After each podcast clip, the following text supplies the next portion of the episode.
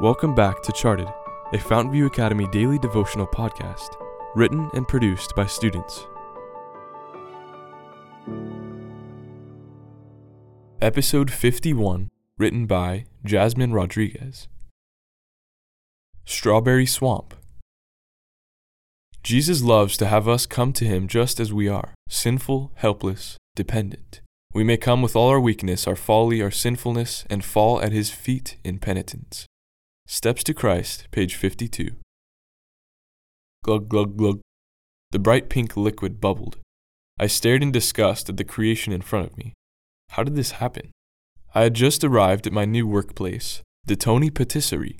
Determined to do my best, I went along with the petty task they assigned me throughout the morning. Melt 10 kilos of chocolate, chop 20 kilos of butter, stir this, blend that. I felt like a grasshopper springing from one pastry chef to the next. Finally, after lunch, the head chef came around and handed me a detailed recipe for strawberry cream patisserie. It's a simple cream filling, he shrugged, before I watched him disappear upstairs.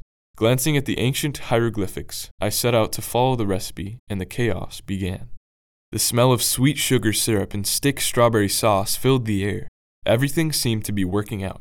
The hot pink soup began to steam, so I started to stir. Whisk vigorously. I read as the gloop started to bubble. Thick clumps of burnt custard were forming and rising to the top of the pot. The smell of burning strawberries wafted around my station. What should I do? Putting down the whisk, I reached for a spoon. I'm sure it tastes fine, I thought, dipping my spoon into the gooey abyss. Yuck! I cringed at the taste of charcoal berries, lumpy sugar, and eggy custard. This is bad. These desserts were supposed to be perfect and delicious. Just when I thought it couldn't get any worse, the head chef appeared on the stairwell a look of horror on his face. I could see that he was not impressed with my work. Feeling helpless, I sent up a quick prayer and suddenly felt stronger and more determined. The chef decided to remake the recipe himself and gave me an easier and far more enjoyable task.